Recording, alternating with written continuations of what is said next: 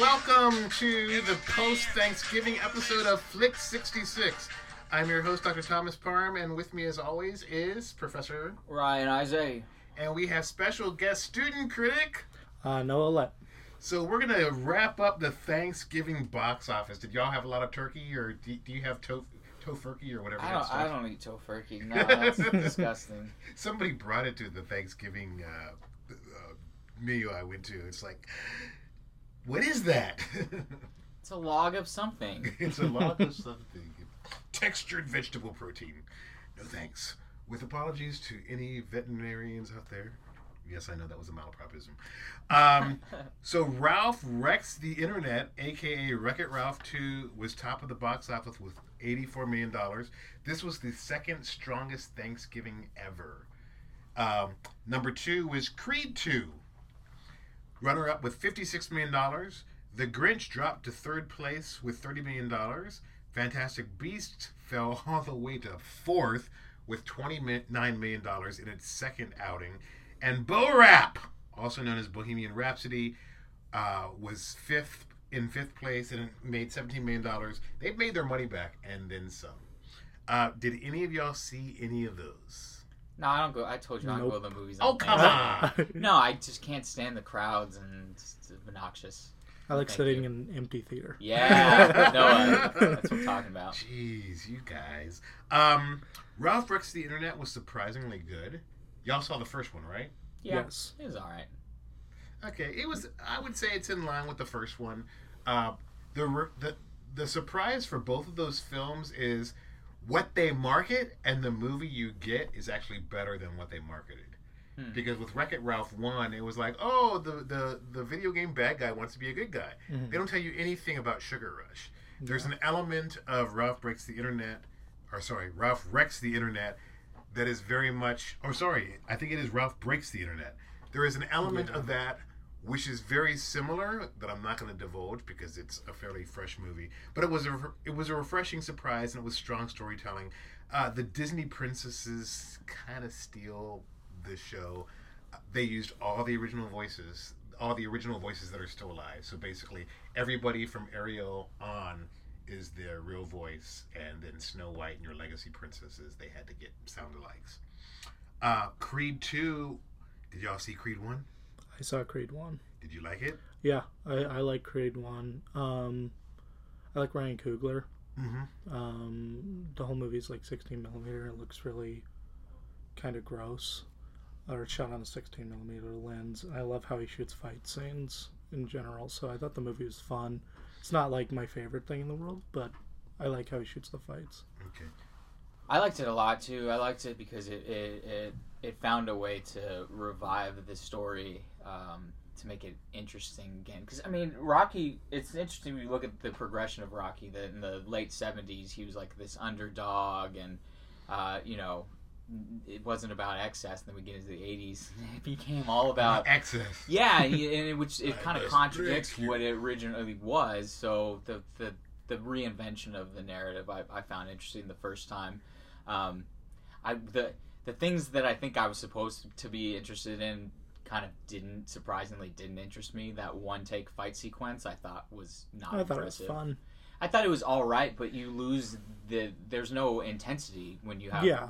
it just it just goes on. Um, so it, as I'm watching it, I was like, "Wow, this is an interesting exercise," and I Mhm. don't want to be thinking about that while I watch a movie. Yeah. It was a little too showy for cinematography for me, where I'm more interested in like the cinematography than actually what it means to the Yeah. narrative. Uh, but aside from that, there was a lot of other things that he did that I really liked, and I, and I think that what makes Ryan Coogler a fantastic director in both independent and made major studio films is his, his attention to character. Mhm. Um, that's what makes it a, a great film, not Yeah. how exciting the fight sequences are. And I, from what I understand, is why Creed Two is maybe a drop in interest for a lot of people. But I don't know. I haven't seen it. It's good. It's solid. Um, it's better than any, it, it's better than it has any right to be. As the eighth film in a franchise that's been around for forty plus years, uh, the thing for me that works, it, or, or I, I would argue that the secret weapon is Dolph Lundgren because he's and I read an interview with him uh, for those of you who don't know about Dolph Lundgren, aside from he was Ivan Drago in Rocky Four and He Man in the '80s Masters of the Universe movie, he's a smart cat. He had like a full ride to MIT, and Yeah. he ends up dropping out of college to pursue showbiz. Mhm. And he was uh, he dated Grace Jones, which is crazy because she's scary, and he talks about that a little bit.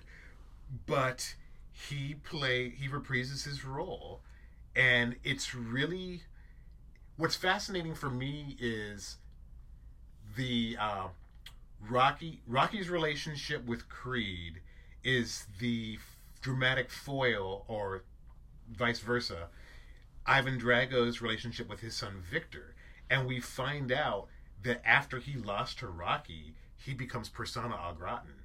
So this is like a grudge match for. I mean, he has a mm-hmm. personal investment in his son winning, and it's really kind of this movie about fathers and sons. You have a biological father and son. You have a surrogate father and surrogate son in Rocky and Creed. It's. It, I mean, it's very well done. I don't know if they'll make another one because the way the story ends, you don't need another one.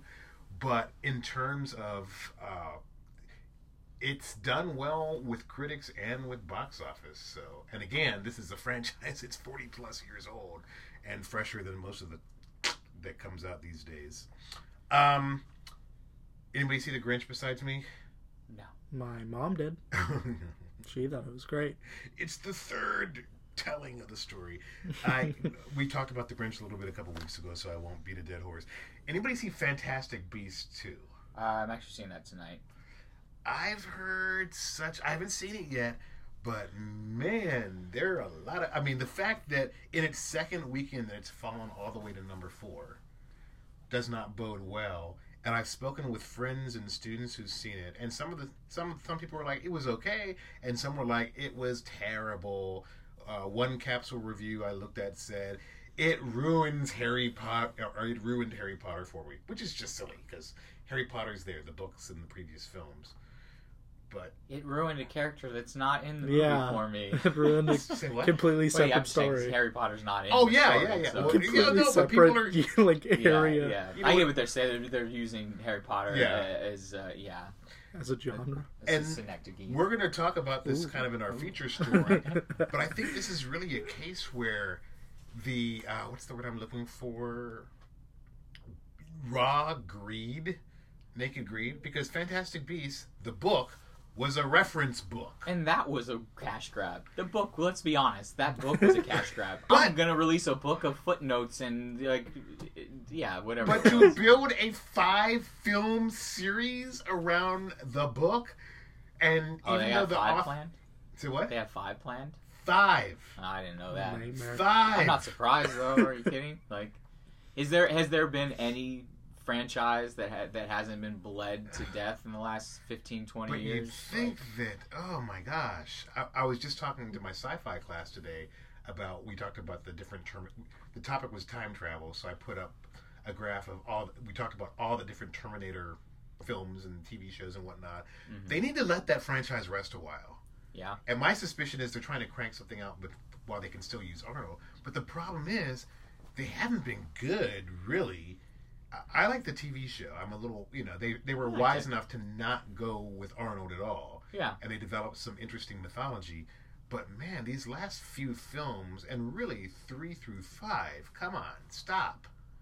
I'm okay with three, but when they made a PG thirteen, I was like, no. And they had a CGI Which, Schwarzenegger. which, which, no, which one was PG thirteen? Was that that was the Christian Bale one. That's yeah, four. the That's- four. Salvation. Salvation. Salvation. Yeah, Which was supposed to be the beginning of a new trilogy. yeah, it was so bad. And then they had the last one, which was pretty supposed to bad, too. reboot. Hmm. Is that Cameron likes Yeah. Cameron Yeah. likes the last one. Ugh. He gave it his th- his seal his seal of approval. I saw it in 3D, and it was like being on like a roller coaster ride for two hours, but nothing I wanted to see again or think about. It was just visual effects. That's it. My problem is this whole and Star Trek. The eleventh Star Trek film was the first to do it, but this whole ooh Splinter Universe, everything you know is wrong. It's like brand. No, it's not brand new. It's the same franchise, and all you're doing is taking the tropes and twisting them somehow, saying, "Oh, aren't we clever? We twisted the tropes, so instead of this happening, that's gonna." Ah. You know, like, but I'm I'm I'm irritated with with even things that I probably shouldn't be irritated with are irritating me at this point. So I need to just like let it all go. I'm even I'm watching *Handmaid's Tale* and I get through the second season and I'm like, how how much are you gonna drag this crap out? Here's the problem. it's a book. And it was a movie in the '90s that they did in 90 minutes. Why is it taking them how this much? It just Well, here- drags and here's the drags problem, when they- and drags money. Exactly. Money. Same same thing with uh, the small screen with uh, Thirteen Reasons Why. They Yeah. did season two. Like, what's next? Money. Well, they they're doing season three, but the dead girl's not going to be in it. It's like, um, Gonna be you should have another dead girl? stopped. I mean, why are Yeah. just the the cash grabbiness? It's like we, we'll you know we adapted the book, but we're going to keep going even though there's no, even though we're out of source material. I brought I brought you over to, to the dark side because the beginning of this semester of our episodes, I was the cynical one, being like, "This summer was horrible. Only the independents were good. All the studio films were awful." I didn't disagree with you. Yeah, no, I know, but like I feel like my cynicism is more off on the people around I me. just, it's I just, awful though. It I really just is. think when you when you get the Grinch, which, I mean, it's a kid's book. yeah. It's a half-hour cartoon that became a feature live-action film with Jim Carrey. Oh, I, I forgot to put that on the rundown, but we'll talk about that in a bit. It became a, a live-action film with Jim Carrey, and then becomes a CGI feature film, which really doesn't. How much can you stretch a thirty-minute, thirty minutes worth of material? You know, you're really. Oh, we added a new. He's he's a full-bodied reindeer named Fred. And so he ends up living with the Grinch and hate- Max for a while. I hate that style of humor. That like it'd be silly if he had a reindeer and it was named Fred. it's like whoa. I I have a Uh. big vendetta against Illumination Entertainment in general. okay. Elimination. I don't don't like them. I do not like the minions whatsoever. No, it's the cheapest level of animation. You just bust it out, and But then you make a here's the billion dollars off of kids. Here's the thing: they've made a they've made a mint, and since the DreamWorks acquisition, DreamWorks is like they're the backup. They're like Yeah. the and Illumination is my understanding is Illumination plans to reboot Shrek and Puss in Boots. What a nightmare. Yeah.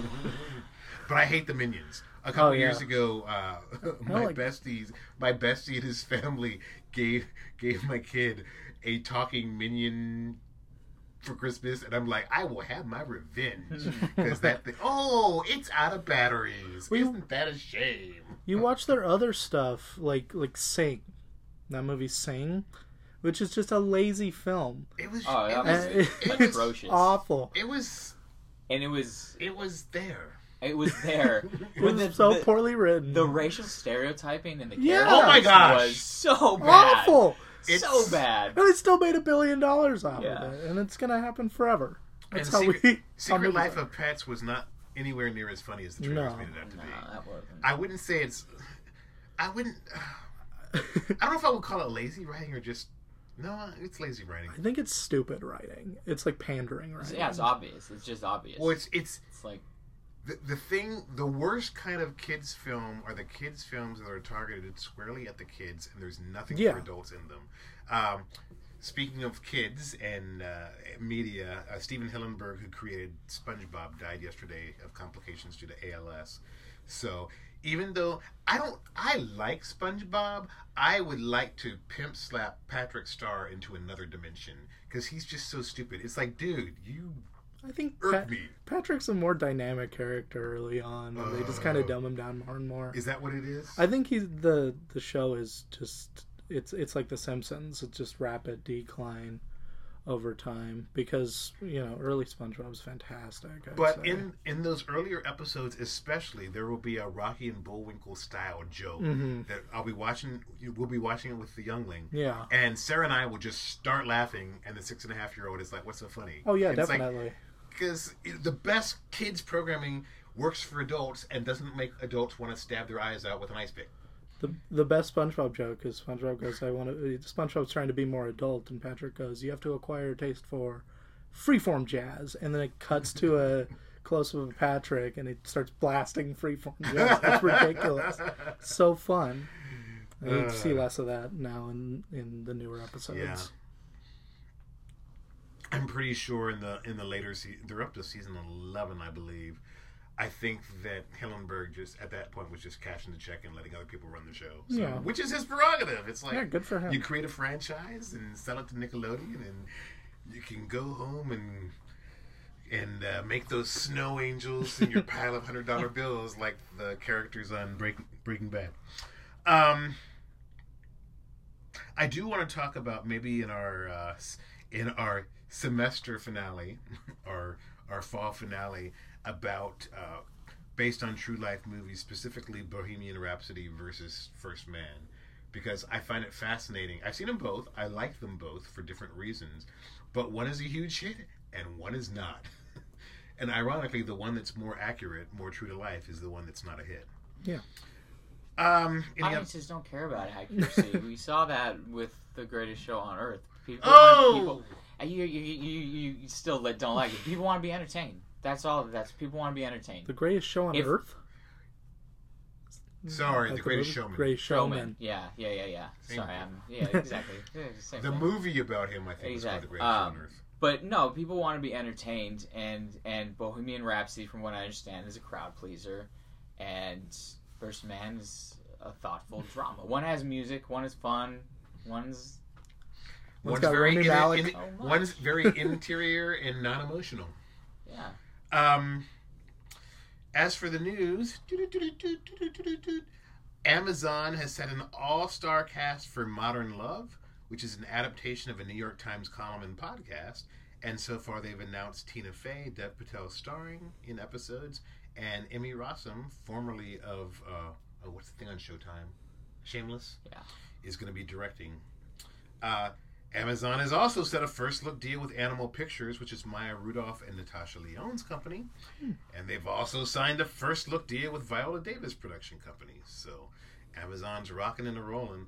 Um, Ryan and I were talking about earlier with Disney Plus on its way, fourth quarter of 2019, and with Untitled Time Warner streaming service on its way, possibly as soon as third quarter 2019 we're really starting we're starting to reach saturation or have we reached saturation with streaming services I'm I'm saturated. I got all I need. I'm I, I yeah. Now I'm like, all right, what's coming on Amazon? What's coming on Netflix? I'm not I'm not looking to get another service for one show for Yeah. one thing, and it annoys me that they're all doing it Well- because I can't have a, a dozen. I don't know what they think that we're all going to be paying.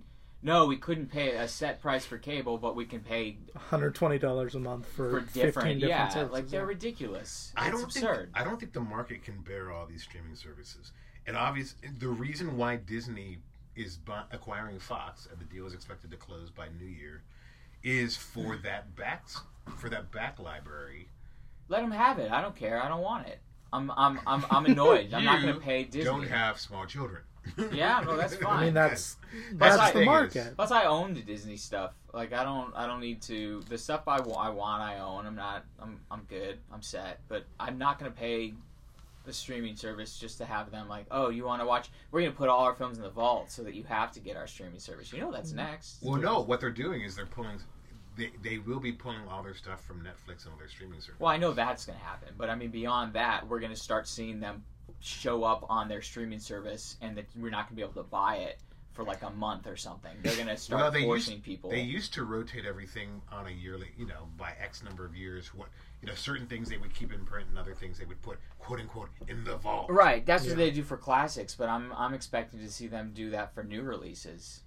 Available on our streaming Oh, service now, available for sale because they're already doing that for digital sales. Oh, yeah. For digital sales, you can buy it a month before you can get the actual physical copy. A lot of times, Mhm. they have two different release dates. So I imagine with Disney trying to get people to do their streaming service, they're going to start looking for incentives, ways that you can get it early on Yeah. uh, which is fine. But like we're talking about movies that are in theaters anyway, so yeah, I, I'm either gonna have seen it if I want to see it, or I'm not. I'm not paying extra. Yeah. I'll have seen it for free with my AMC A list, which I've already shelled out money for. so I'm not gonna shell out more money to see it Well, on a it's small not screen free, for- but for the cost of you know you know, what I'm saying. one premium movie, you, you know, But like I, I I have that service. Right. It's already paid for. I'm not gonna pay for another service. like uh, that's just gonna decimate theater attendance. you think Like, so? um, Well, it, especially if they go that route and Oh, releasing if, if they releasing movies if early stuff. on, on their own streaming service and people already pay for it, that's just gonna because the Disney movies and all that are what bring a billion people into theaters. Like so, I just imagine that if if it's like oh we could see it in a month on our Disney streaming service that we pay for anyway, might as well just wait. I, I don't know. I I- feel I like got kids that's though, kids waiting. Like my nephews are always like, you know, first weekend the movie they want to see comes out, they're going to see it. that's crazy. No, I know, but I think- there's a lot. I don't know. My parents would never go to the the the day of releases. I think that this is going to be, this has the potential to be a, a big disruption because the real losers in all of this are going to be the broadcast networks.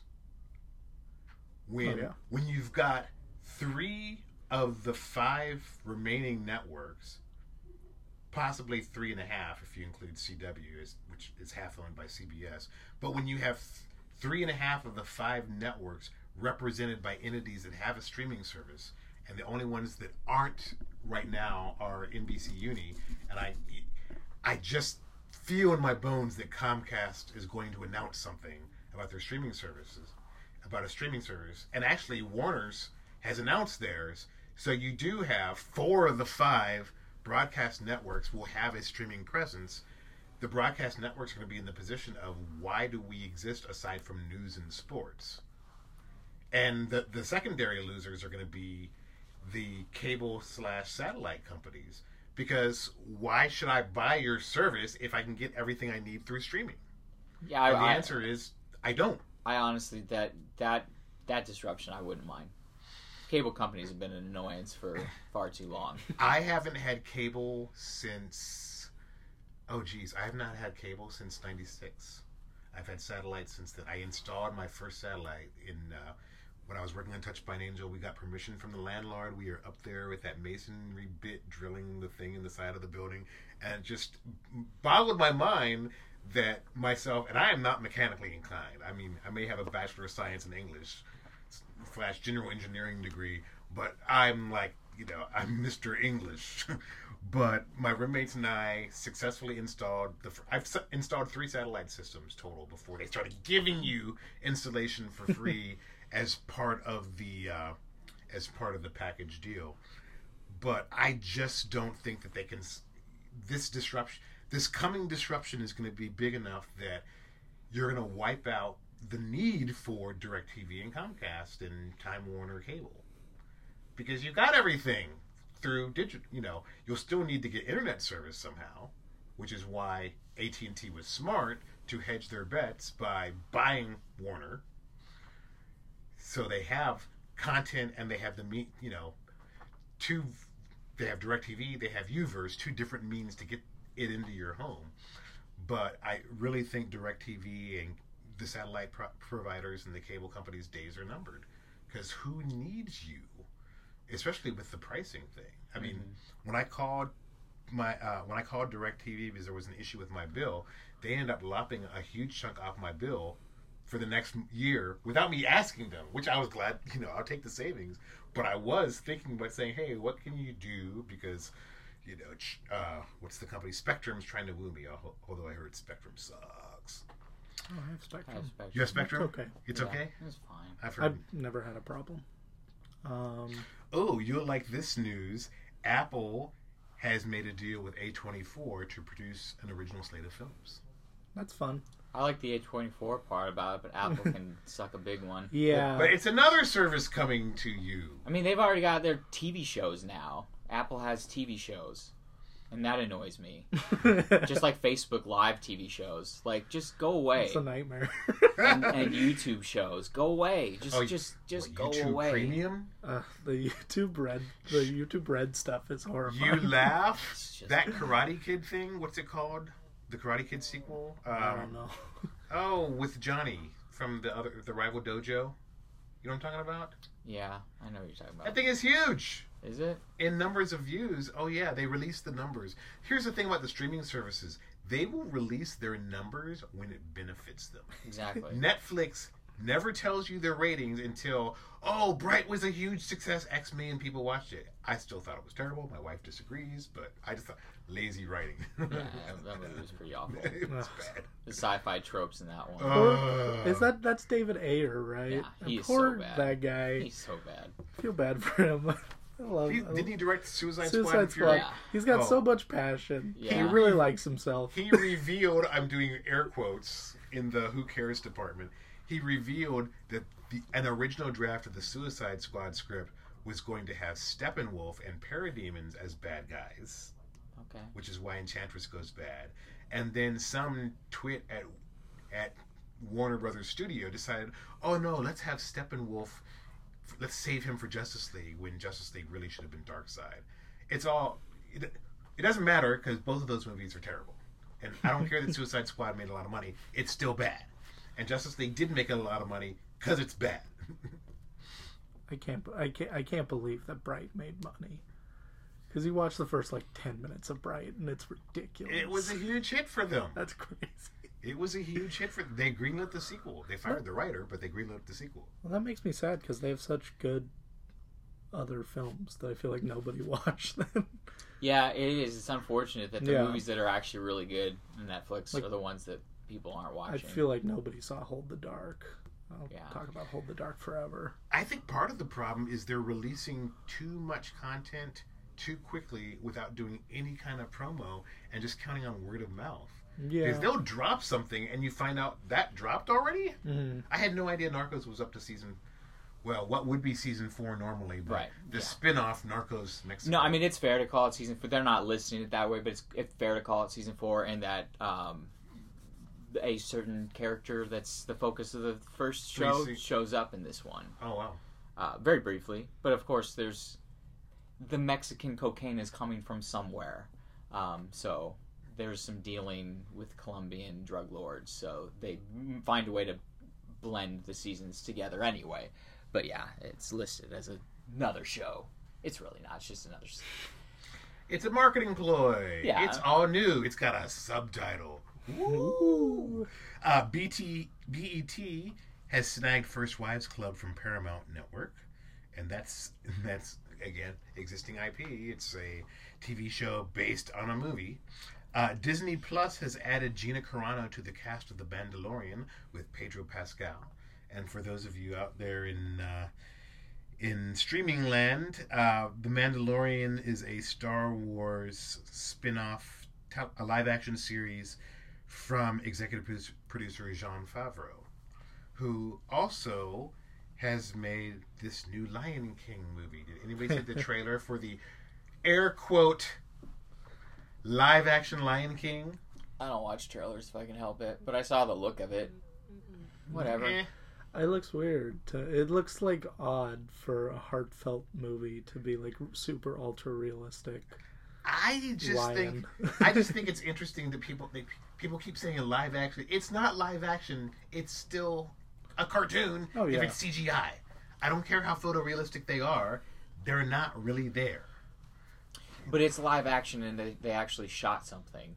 So it is live action. It's not animation. I don't think they shot anything. It's not? I see I haven't watched It's it. all, 100% CG, it's all CG. CG. It's So it's 100% different than the Jungle Book? Yeah. Yeah, there's, Oh, okay. there's no humans in it. I thought it was like, well, I know, but I thought it was like the Jungle Book if you didn't have that human character. Mhm. That's still a live action film, even without the human character. They're shooting, they're going out and shooting live Yeah. footage. So it's still a live action film. It's not just on paper or on This is all on the computer. All Okay. CGI characters, CGI background. Yeah, see, I didn't realize that. I thought it was going to be like the Jungle Book without a human character. You know, they'll probably Ah, still make a buttload of money. Of course they will. It's Disney. Disney makes a buttload of money on everything they do. It doesn't really matter what the quality is. They can do this every 40 years. And No, the they- technology will improve and then we'll get an 40? even more You think realistic. they're gonna wait forty years? They've got three, like- but they've got three of these coming next year yeah. Because we get Tim Burton's Dumbo. No, but he means until they do it again. Oh, yeah. Oh, they'll probably do it again. Because it was like What was the first one? forty. What- No, but like it's going to be less. Like cut that in half. What was 40, the first 40 live years. action? yeah, what was the movie? first live action? Was it Cinderella? technically 101 Dalmatians. Yeah. That was, Okay. yeah. But like more the more modern ones then. Yeah. There was Jungle Book. There was Cinderella. Cinderella. There was uh, Maleficent. Maleficent, which Uh, is not terrible. really technically the same It's not thing. Sleeping Beauty though. Nah. It's a Of course, that'll be variation. the sequel. But even then, okay, Cin- let's say Cinderella. Then when is the next Cinderella movie? The like reboot. although exactly. Cinderella's is it ten pretty- years away? Oh, when's the next Jungle Book? Oh wait, it's coming out this week. Oh, the sequel? No, I'm talking about the Netflix one. Oh, the Netflix Jungle Book, the Yeah. one that had to sit on the shelf for a while. Yeah. people. Oh. Uh, but we could, and plus we've we've forgotten to mention Aladdin too, Oh yeah, Uh, that's true. which Aladdin. I haven't seen the trailer Um, Guy Ritchie's doing Aladdin, which is a weird choice. yeah. for, for Disney. Yeah. He directed Guy it? Ritchie is directing the Ala- live action. Well, no, it's it's Aladdin. pretty much done because it's Okay. opening next year. yeah, year. it's Guy Ritchie. I thought that teaser was dumb. That's odd. Because you know, that's what I think. Guy of when Ritchie's I think Aladdin. Aladdin. British crime Tim crime, Burton. gangster, like gritty Tarantino Tim- films. So let's like, yeah. Tim Aladdin. Burton's Dumbo. Ugh. Tim Burton it makes a little more sense because he's done the uh, Mhm. that for them already. So you know how And they what? are. The Alice in Wonderland. Oh, it was terrible. Uh, it was, but but he's established It was himself, and he did it. He did it not Disney, Yeah. but he did it for Charlie as well. Charlie and Chocolate Factory. I mean, so he's shown he can repurpose just generic visuals with, oh yeah, you know, that's Tim Burton's mo anyways. little Like, flair. I'm visuals surprised- first. The, the, the cynical part of me wonders why they haven't done the Frozen live action remake. Because because they did Maleficent, and it's the exact same movie. I'm just kidding, but the Well, end well, is that that result ending is well, like the, the, ending, exact the, ending, the ending is the exact same thing, Which which, I thought is- was la- lazy writing. exactly. Well, we do get Frozen 2 Electric Boogaloo next year. I'm joking about the Electric Boogaloo part, but we are getting Frozen they 2 should. next year. Um, Netflix is creating a, an- a slate of original programming based on Roald Dahl books. I'll That watch it. could be good. Yeah, it could be. It could be good. Um, all Could who be. they get. You know? Yeah, exactly. you know, I would rather see. I wish they could include uh, the Charlie books plural in that. And please, we don't need a Charlie and Chocolate Factory prequel, so don't make one. Mhm. And we could use a Charlie and the Great Glass Elevator sequel because the book's been there since the 70s and nobody's ever tried. But, um, and even though it hasn't opened yet, Sony, surprise, surprise, is developing sequels and spin offs to Spider Man Into the Spider Verse, Oh yeah. which is the CGI uh, Miles Morales Spider Man movie. Although Peter Parker and Peter Parker Spider Man, the traditional uh, Marvel Universe Spider Man, and uh, Spider Noir, and Spider Gwen, and even Spider Ham are going to show up Had that that come out yet? No. Christmas time. Christmas. Yeah. I think it, that, I think it looks fun. It could it could be fun. I just I still hate that Sony is proceeding with this. We're gonna make this Spider Verse franchise. It's like, oh come on, Spider Man is a character, a set of characters, but to try to do a whole connected Spider. I mean, the Venom movie. Did either of you see Venom? Nope. It's not awful, but it's not great either. But it's making tons of money. Have- The box office numbers overseas and especially it just opened in China, huge business. And I'm just wondering why. Oh, Because why? it's a known IP. well, you mean I mean China as well. They they if we're gonna be like, I'm pretty sure China got to the superhero films before we did. Actually, when did Black Mask come out? That came out in the '90s. The mask? The Black Mask, Black Mask, um, Jet Li. Oh, Uh, uh, that- ni- I think 90s. Yeah, I feel I feel like that preceded a lot of the American, you know, the X Men, Spider Man, the Wave. So I, you know, and they've always done well, not all of them, but you know, big CGI spectacles in China are always gold. Huh. So I feel like I saw those numbers. that's why the I'm like, Transformers really? movies keeps getting made. Ugh. Transformers movies wouldn't be made if if China wasn't still watching them. They don't make as much money here as they do in China. I'm interested if Bumblebee will be appropriate for small children. Because Hmm. it looks like it's going to have a different tone than those first yeah. five. Is it still Michael Bay? I don't think he's directing. I think he's just producing. I was surprised he stuck with that franchise for as long as he did. I mean, not in a good way because they're still terrible movies. I don't care how much money they make; they're not good movies. I mean, they're the most expensive toy commercials ever made. Yeah, but I mean, I, wa- I, I I think its problem is I watch a lot of Chinese blockbusters, Oh. and a majority of them. Who, who directed it? Travis Knight, who directed Kubo and the Two Strings. Yeah, Oh, directed Trent, um, Bumblebee. Yeah, interesting. He's a contender to direct Guardians Three, evidently. interesting. They're, Um, they're, they're trying him out, I guess. I mean, I liked Kubo a lot. Oh, That Kubo's was awesome. so pretty. a, a friend's a friend's daughter worked on it. Um, I was annoyed that Kubo, of course, lost to the Disney Pixar Mafia Mhm. because it's the the stop motion was so good, people thought it was CGI. Art art doesn't win at Academy Awards in terms of animation. Art doesn't win. It, it hasn't oh, for since they created it. You look at every single year that, that they've had the category. It's never the the respected art film. It's always the most the, the, the popular Mm-hmm. and the Although one that sells the Ha- most. Happy Feet was the dark horse when it won best. but it was Feature. such a that was such a hit though. was it? It was such a hit. Seriously? It was a huge hit. Ah. Um, so yeah, even though it was kind of a surprise that it won, it was a huge hit. Like audiences loved that movie to the point they made a sequel. You know, Happy Feet's directed by George Miller. Yes. Yeah, That kind Yes. of It upset is you. Well, So no, so babe, strange. babe. he also did Oh, Babe. ram you. yeah. Uh, Yeah. it, it kind of puts I me mean, on edge. it's kind of like the fact that David Lynch did a straight story. Yeah. It's just these strange choices sometimes. Uh, when you're like, what?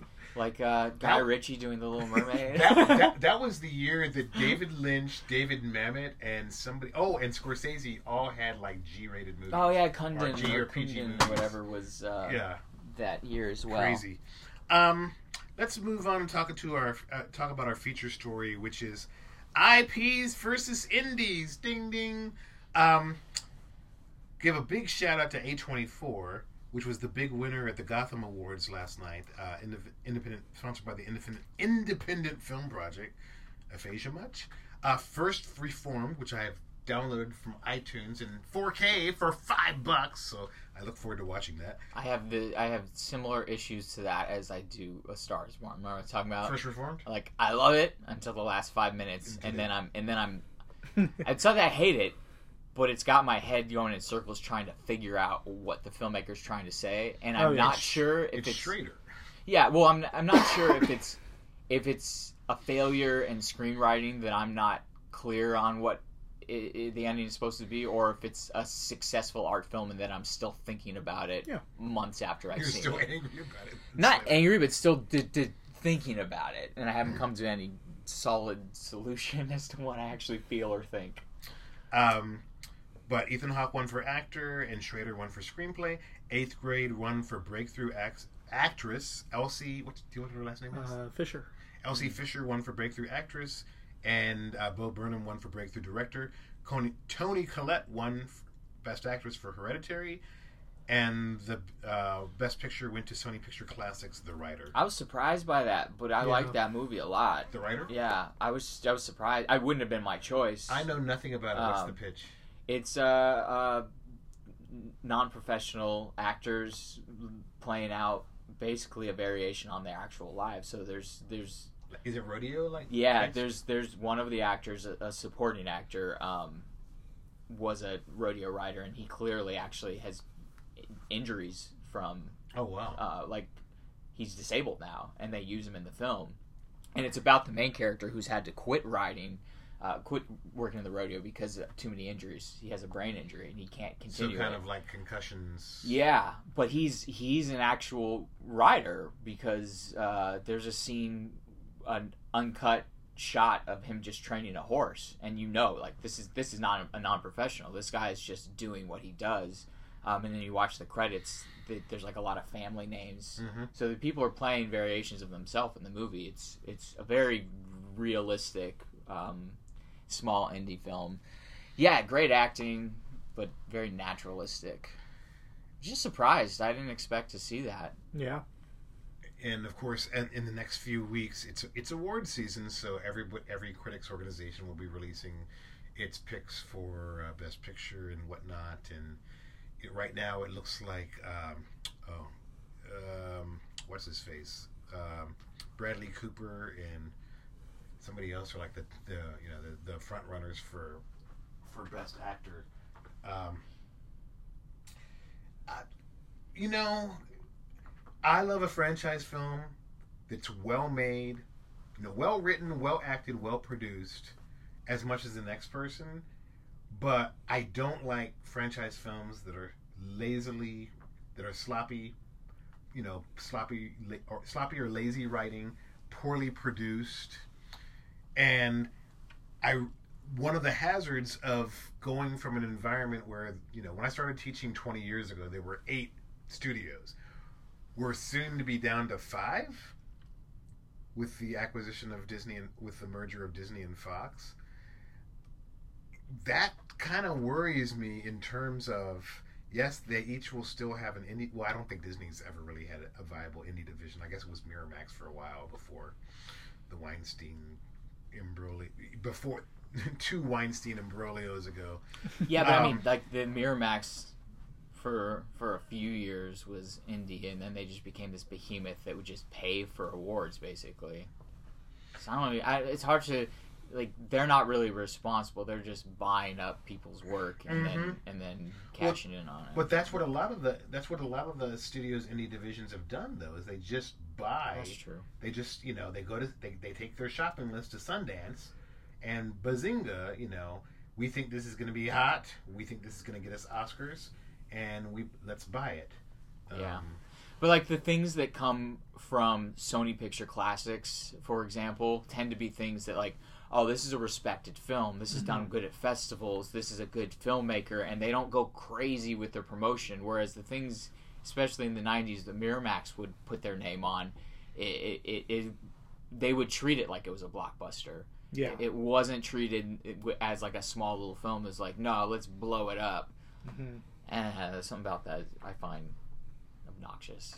Christian Bale for his performance in Vice which uh, opens up in a few weeks Mhm. um, how do we feel about this?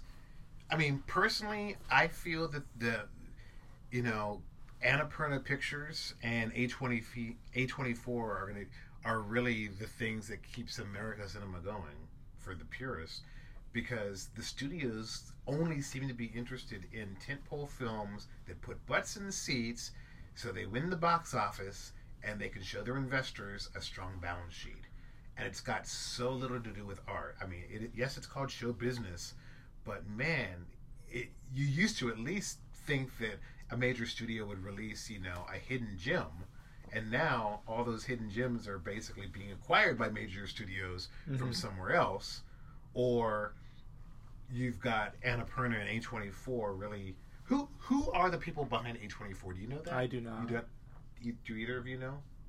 Mm-mm. Because I know with with Annapurna, it's the Edelson family. I Especially can Megan Ellison. Google it. Yes, quick to the Google cave. Da-da-da-da-da. Um, but I don't know. I mean, do you think part of the problem is that we're?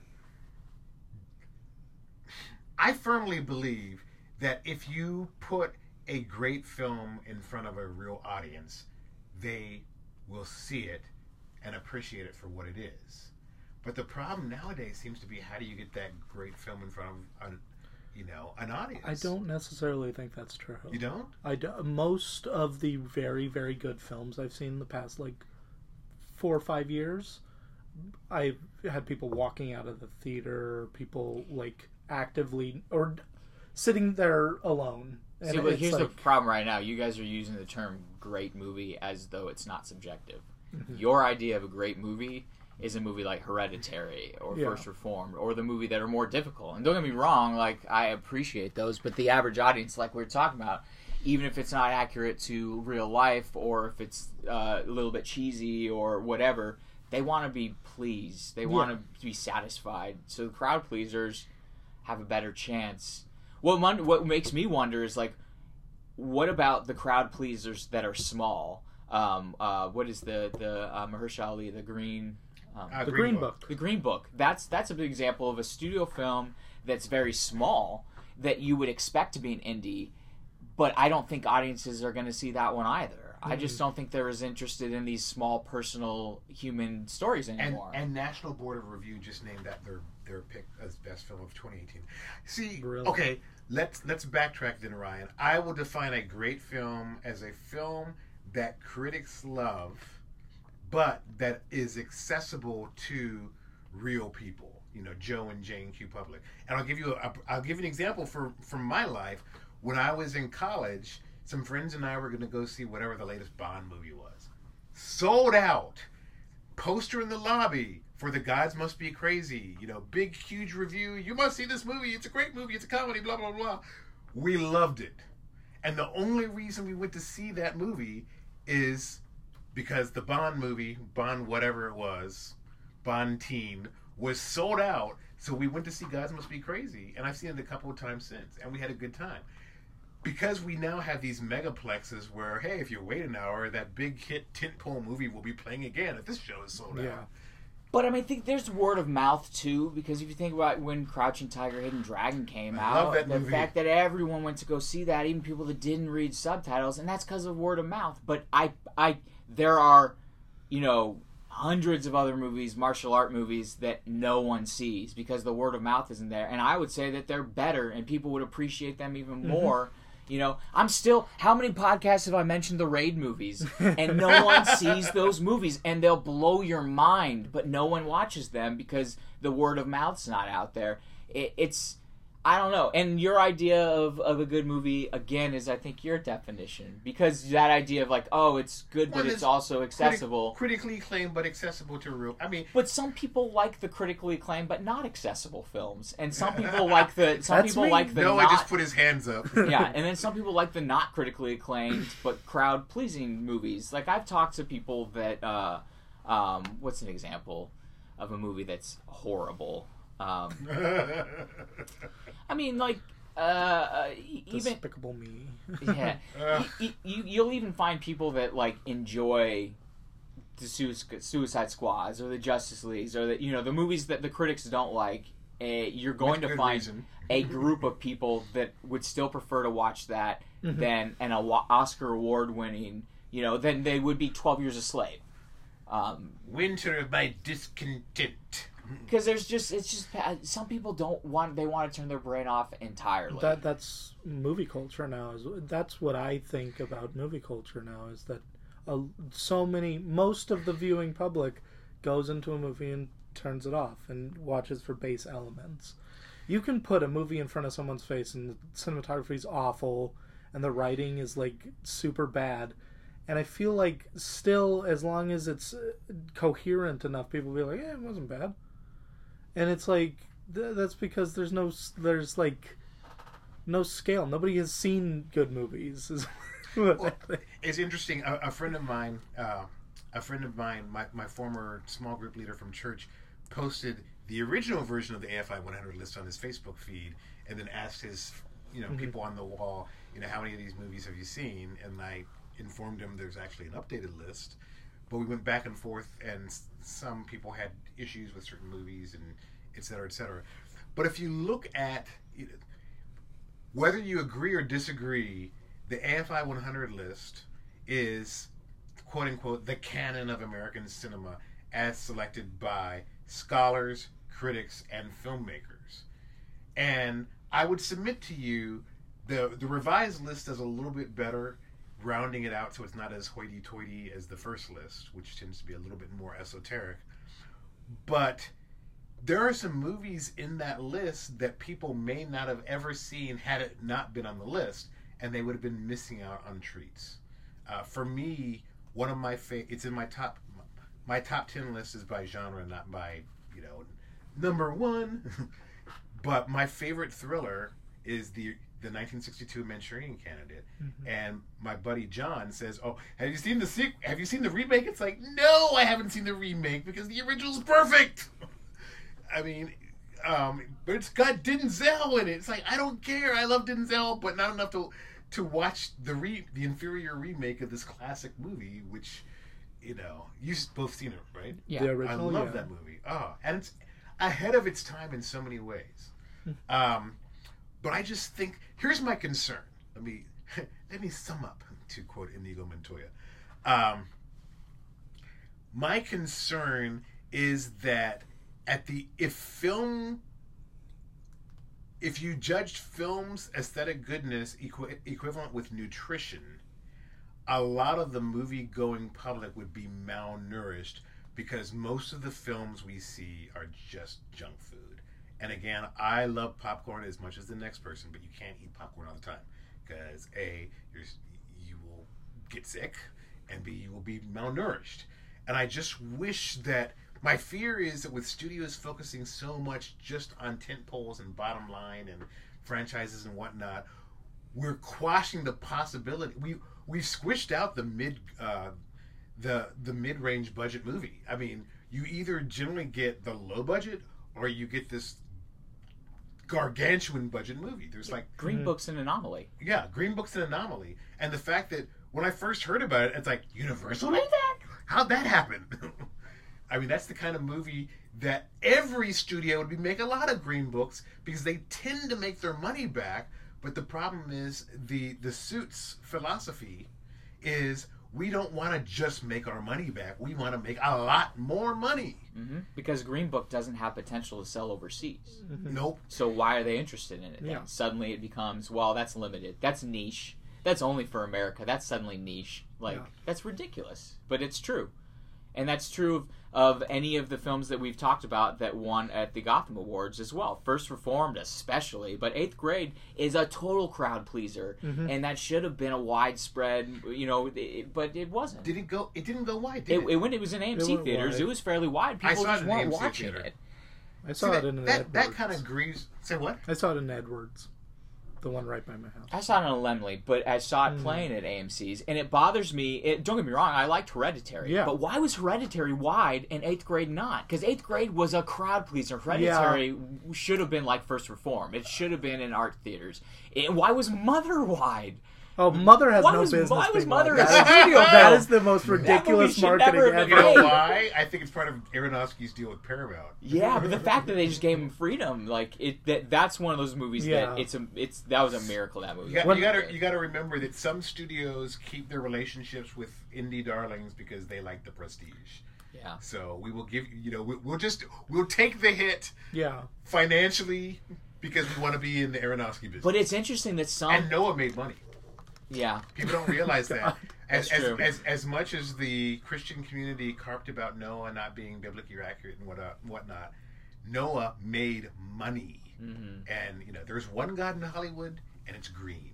when I went to go see Mother, um, I was in a pretty packed audience, and at one point, a man and his family of eight people stand up and walk out, and he's like grumbling, and he's like, "Dumb, stupid movie." Oh, I'm not surprised. And Is this then- at the end of the movie or during the movie? It was. Uh, it could have been within the first uh, ten minutes. End of second act. Yeah. Oh, Yeah. jeez. Uh, right when it's getting like weird, Getting weird? and he has a Confederate flag hat on. It's Oh, great. jeez. It was great.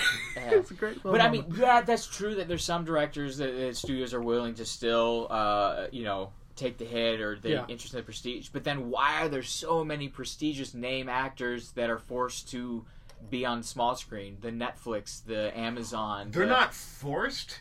It's a question want of material, and, I mean, they have more creative control. Yeah, I guess Es- that's it. especially for, control. especially for the women, especially for a, a lot of a lot of uh, female actors.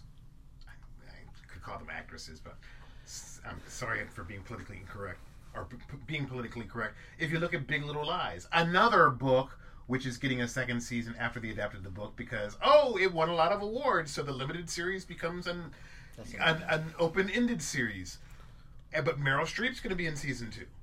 I mean, and uh, Nicole Kidman and Reese Witherspoon are two of the producers on that. I mean, they, they like the uh, the women like the creative control that television affords them, and that's why you see, you know, we we talked about two of the deals Amazon's made with female-driven production companies. I mean, and face it, there is more. I would argue there is more quality television being done per capita than film. Well, okay, for television, but I feel like a lot of the films that end up on Netflix is because they couldn't get the Theatrical distribution. theatrical distribution. So, like, the, even the the Buster Scruggs Mhm. got limited theatrical just so they could have that prestige of being theatrical, but and be up for awards. but it couldn't get a wide release when when it's a Coen Brothers film. Like normally you would get at least Oh yeah. a wide release. Charlie Kaufman couldn't even get his last his last thing made. What was it? The uh, uh, How and Why, which was going to be a TV show. It, we can't. It's gone. We'll never see it. It's it was made and they wouldn't. No one bought it. Are you serious? Yeah, it just it, he made an Anomalisa. That was in 2014. It's never been seen anywhere How has nobody snapped that up? because that's where we're at now. Yeah. If it's too weird, if it's too out there, this filmmaker that everything he's done has gotten Academy Award nom- nomination basically since being John Malkovich. And he won for uh, Eternal Yeah, he's Sunshine. won- he's and, won. and, and deserved it. Yeah, he's he, Academy Award winning actor that almost everything he's done g- gets attention, and yet he can't get just just get someone to show his. But TV isn't movie. that is, isn't film. that, doesn't that prove my point that we're we're crushing? Yeah, absolutely. You know, it's more now than ever. You know, with this, it's an oligop- o- o- oligopoly where you've got this handful, literal handful of major studios controlling what we can see in theaters. Mhm. And uh, I don't know. I just, boy, eighth grade, I just wanted to reach through and give her a hug. It's like, it's going to be okay. Trust well, me. that's gonna what be the okay. dad does. That's That's I. That is the best movie dad in eighth grade. He's so nice. And she's still terrible to him. He's so That's perfect, perfect, that guy. though. I know It's it's, perfect. It's That's because teenagers teen- are. Perfect, that Teenage movie. girls and da- Yeah. and parents, they just don't connect. See, and that's that's a perfect example though. That movie, there's no reason why that movie was. It should have been a think of- think about even 10, 15 years ago. That should have been a Little Miss Sunshine. That should have been you know one of those movies that's this, this big hit that everyone goes to Yeah. see. This darling you know Mhm. crowd pleaser. We don't have those anymore. Those don't happen anymore, unfortunately. Is it a marketing It's so problem? rare. I don't know because I've seen a lot of marketing for Green Book, and I just don't see the interest. I think there's just too many many Do options. you think part of the problem with Green Book is because of the racism? People are just so with with current events the way they are. It's like, oh, But it's feel good though, so I feel like like they don't show any of the negative stuff in the trailer. They show like the bonding and the Mhm. you know. So we should there should be like that Yeah. celebration, um, and it seems to be what people want right now. Well- it, it feels like I. Oh, go ahead. Matt. Oh no, I think it's because marketing is often tailored now, like heavily tailored to you as the consumer. So if you're watching like uh, Hulu or you're watching like YouTube or something, right? Your ads are tailored to you and everything you search and everything you do. Like, so all of my ads are A24 movies. oh, All of my ads are like A24 Annapurna's indie films. That's hilarious. And then everybody else's is like Ralph Rex the internet. And it's like, it, I think that's it because everybody's put into a little box because people are trying to market as efficiently as possible. niche marketing. Hmm. Well, we're really. I mean, the term broadcasting is even almost a, an oxymoron because the audiences the networks are getting these days are not broad. They are so narrow. It's not funny, and uh, I'm sure we will talk about similar things in the weeks ahead. Uh, thanks for joining us, and we'll be out there in a couple of weeks with uh, our Christmas special. Bye.